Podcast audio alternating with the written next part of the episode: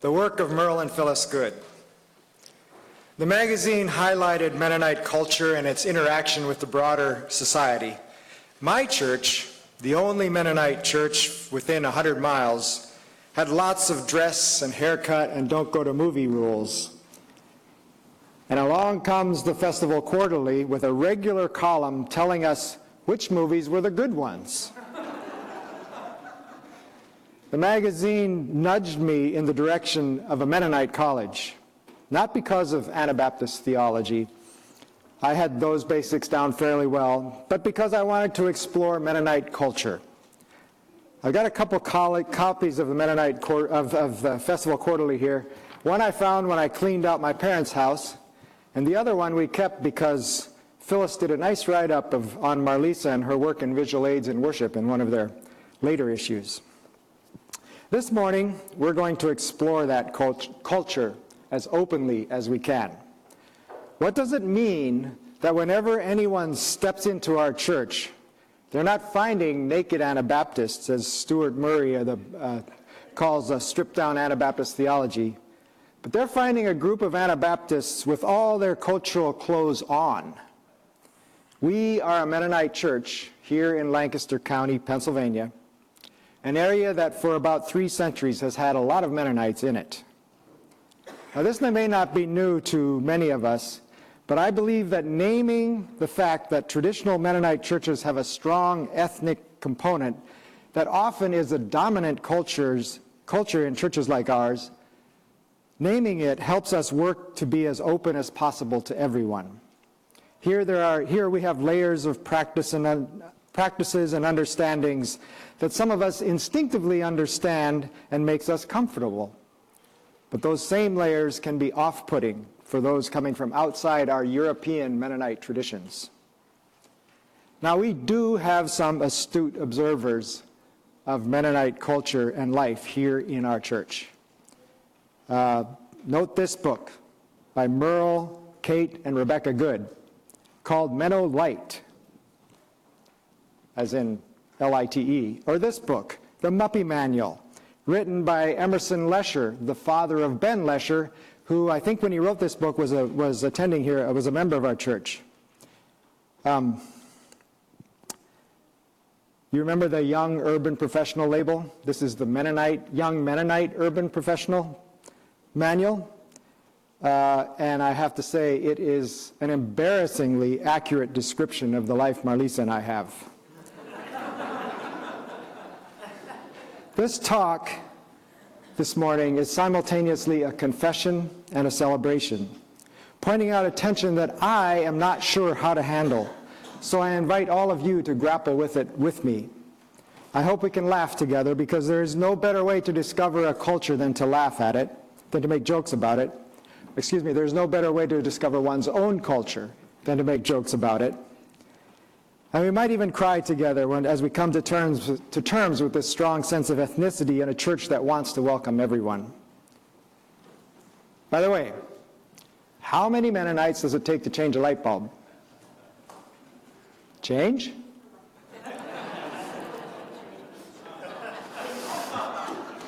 The dictionary definition of culture that applies to us this morning says that culture is the habits, beliefs, and traditions of a certain people. Cultures are the rules that people live by, the things unspoken that we just know, the layers of history that ground our understanding of our lives. Here's an example of cultural rules. A few weeks ago, uh, some of us went to Bernardo's birthday party. Most of us arrived around 3.30, the time that was on the invitation.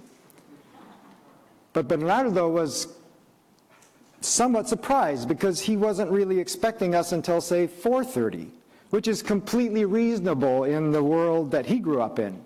He just knows that people don't arrive at a birthday party on the invitation time.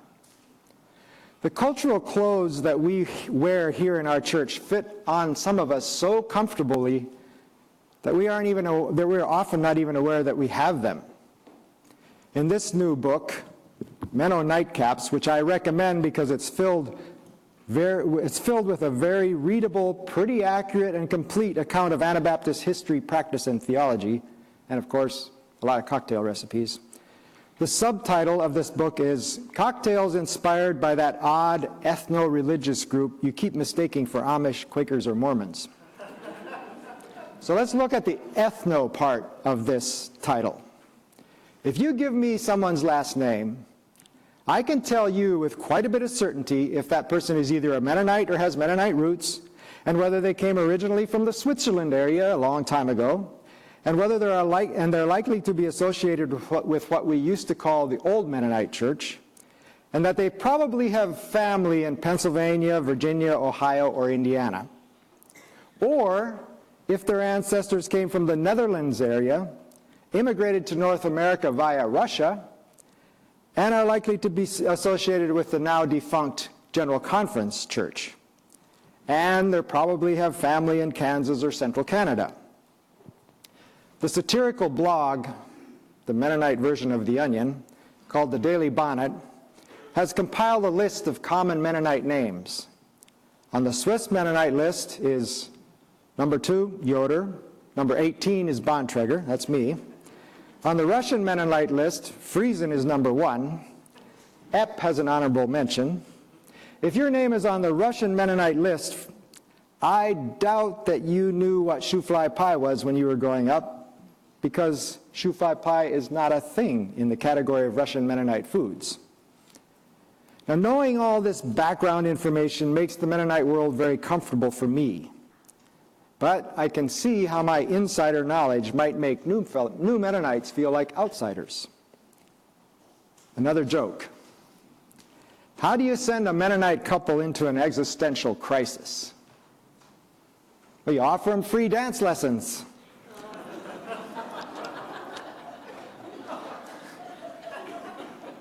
The stereotypical Mennonite is frugal to a fault. Our simple lifestyle aspiration can sometimes be plain old stinginess, you know. As a line on the back of Mennonite says, this book will tell you how to be tight and appear conscientious. and traditionally, Mennonites don't dance, although that taboo appears to have been firmly debunked. But when my middle school classmates practiced square dancing during our phys ed classes, I carried a note from my parents asking that I please be excused from dance lessons. I watched the dance classes from the gym bleachers, and to this day, I'm a lousy dancer.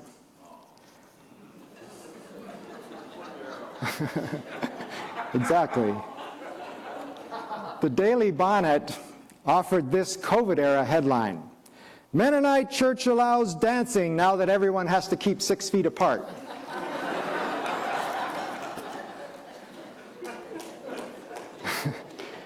Now let's switch gears a minute and take a look at our scripture readings for today. By the time of Jesus, the Jewish people had been developing their culture, their rules to live by, for several thousand years. It wasn't just that the Pharisees were a bunch of stuck up hypocrites. They were living like the Jewish people had been living for a long, long time. And then Jesus comes along and wants to throw those rules away. Jesus insists whatever goes into a person from the outside can't hurt. But if we look at it from the Pharisees' perspective, we can see how hard it might be to accept Jesus' words. It wasn't going to be easy to just discard practices that were a thousand years old. Plus, they were second class citizens in an occupied territory. If they wanted to survive as a people, they needed to hunker down and protect their way of life. Now, I'm not sure why Mennonites developed a denomination with such a strong ethnic character, but I'm going to speculate that there were some similar dynamics. In the first sermon in this series, Elisa described Christendom that period of a little over a thousand years when the church and political governments were joined at the hip. Everyone who was born inside Christian jurisdictions was baptized as soon as possible and was a Christian forever after. In the early 1500s, reformers like Martin Luther King came along, but they didn't abolish Christendom, they divided it up. The Anabaptists, on the other hand, acted as if Christendom didn't even exist. They thought that following Jesus should be more a conscious decision than a function of where you were born. And naturally, this was a threat to, to the Christendom establishment.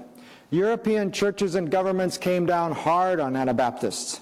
This big book here represents, uh, this book here, Martyr's Mirror, contains hundreds of accounts of, Anabapt- of, of Anabaptists being martyred. It represents an important legacy of my understanding of Anabaptism. Martyred Anabaptists is one of the layers in the roots of Mennonite Anabaptists. As persecution went on for more than 100 years, Anabaptists gathered their families around them and immigrated to the New World where they built walls around themselves. Not physical walls, but cultural walls. And they were able to maintain a strong community of believers one of the Anabaptist essentials that we'll be looking, looking at more thoroughly next week. A strong sense of community enabled its members to live rightly. For example, it gave countless young men the courage to declare themselves conscientious objectors to war, even as some were put in prison for it. It spurred Mennonites to live their whole lives with integrity. But the flip side of the Mennonite community ideal is that somewhere we developed an idea that we can only share communion if we both agree on exactly the same rules to live by. Well, I know where we got the idea. Paul wrote that we shouldn't associate with brothers who were caught sinning. The question for me is why did we choose to emphasize that part of it rather than emphasizing uh, Jesus' example of eating with everyone anytime, sinners or no? Oftentimes, this Mennonite quest for an untainted community meant things like watching the style of your dress, or the color of your car, or if you can have a TV, or whether a woman can preach. Being a pure church is hard, because if I don't like the rules here, I need to go find another church someplace. Or worse, if you're not following the rules that I think are important, I will expel you from my fellowship. By the way, note these busts that Roland, uh, Roland Yoder made with, uh, of, of people in traditional Mennonite dress. I like them because they celebrate the clothes that I grew up with.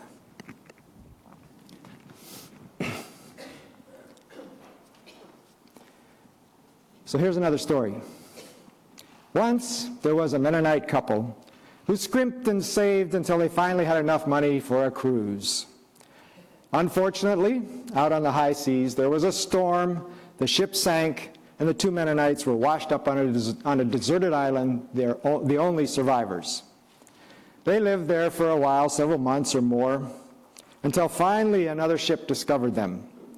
And when the ship's captain came ashore, she found three little huts. And the couple proudly showed them the first hut, it was their house. And then it went on to show them the second hut, it was their church. And they, they were showing him off, and finally the captain asked, What's the third hut? Oh, that, said the husband, sadly and with a little disgust in his voice. That's the church we used to go to.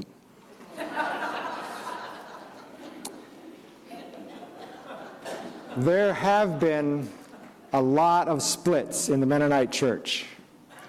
If I understand correctly, Neffsville Mennonite Church started because a group of people from East Chestnut Street wanted to have TVs, in our church wasn't ready for that, so they left and started Neffsville Mennonite. Understanding our penchant for splitting up is another of the layers that make up our understanding of our church. Distinctive clothing and languages may seem odd, but I can understand it.